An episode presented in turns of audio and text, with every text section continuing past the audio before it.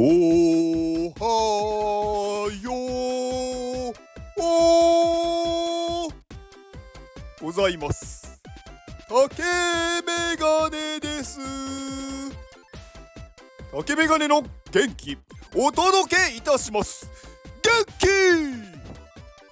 この放送はげげげげ元気ナンバーあ違う元気 NFT ナンバー。53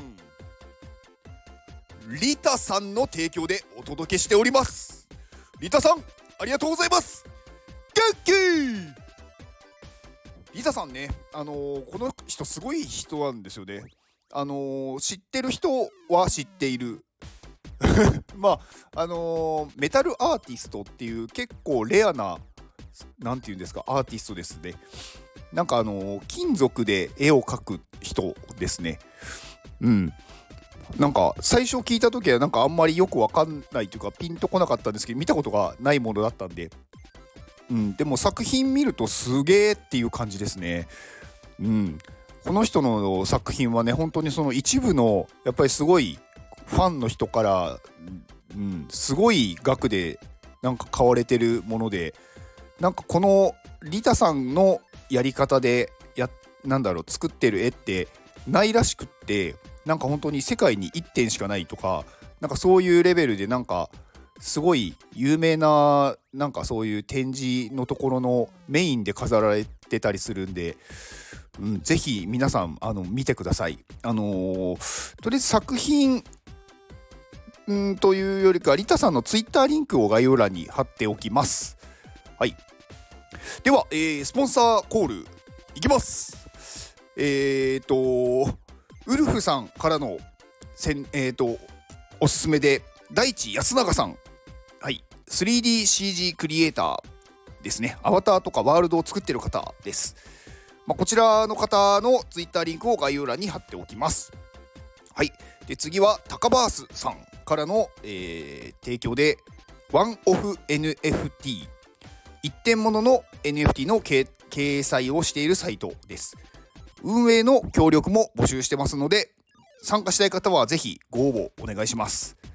高橋さんねすごく面白いんで楽しいと思いますよ。はいホームページとディスコードのリンクを概要欄に貼っておきます。で次がまるさん。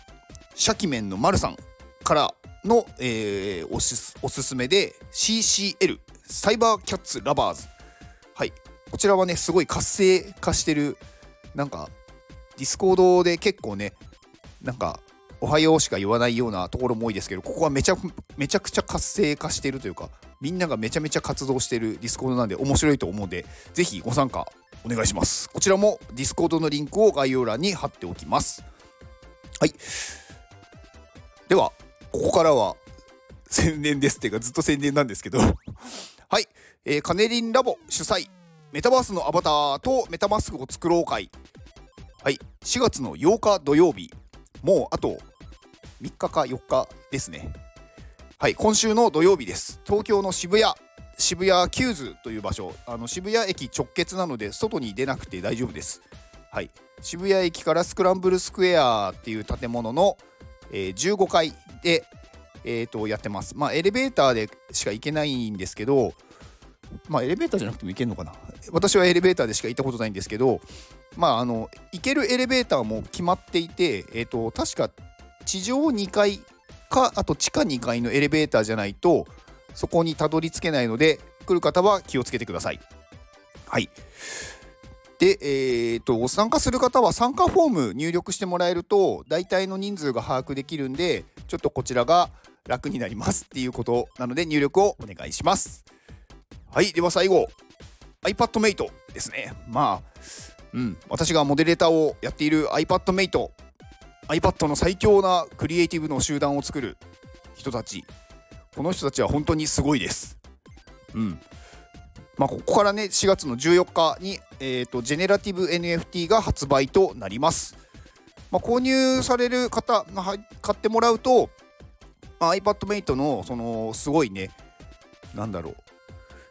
スーパークリエイターの人たちからいろんなことを教えてもらったり質問ができたり、うん、クリエイターの方なら、まあ、特にね iPad を使ってる方、まあ、iPad 使ってる方ってすごく多いと思うんですよねクリエイターの方。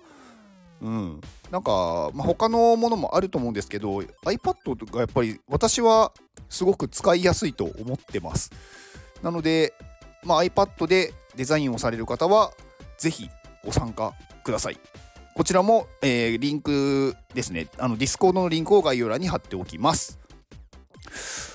はい、えー、うん。今日は、えっ、ー、とね、なんかこの行動、私ね、あのー、皆さんにね、あの行動しましょうっていう話をね、ずっとしてるんですけど、あの行動してない人も多分ね、全然いると思うんですよ。で、別にね、それをね、なんか否定するつもりはないんですけど、人間って行動やっぱりしたくないんですよ。であと何かうんと行動する前にまず自分の心を守ろうとしちゃうんですよね。例えば何か行動した時に自分の思い通りにいかなかったっていうと自分に対して自分って能力が低いっていうことをこう受け入れざるを得なくなるというか、うん、だからちょっとこうね辛くなるじゃないですか。なのでなんかよくある行動としてはなんか例えばテストの前日に部屋の片付けをしてしまうとかうーん何か大事な例えばプレゼンがある前の日になんか部屋の掃除をしてしまうとかなんかそういう行動をすることってあると思うんですよ。でこういうのってあのー、まあ、セルフハンディキャッピングっていうんですけど自分のなんかそういううまくいかなかったいかないというかうまくいかなかった時に言い訳ができるようにそういう行動をしてしまうっていう習性があるんですよね。これはもうあのそういう脳の作りというか人間はそういうなんだろうものというかになってます。でこういう傾向がある人ってやっぱり自尊心が少しね低いんですよ。なんか自分に対してあんまりこう自信がなかったりとかうーん自分をこう大切にできてない人が結構多いみたいなんですね。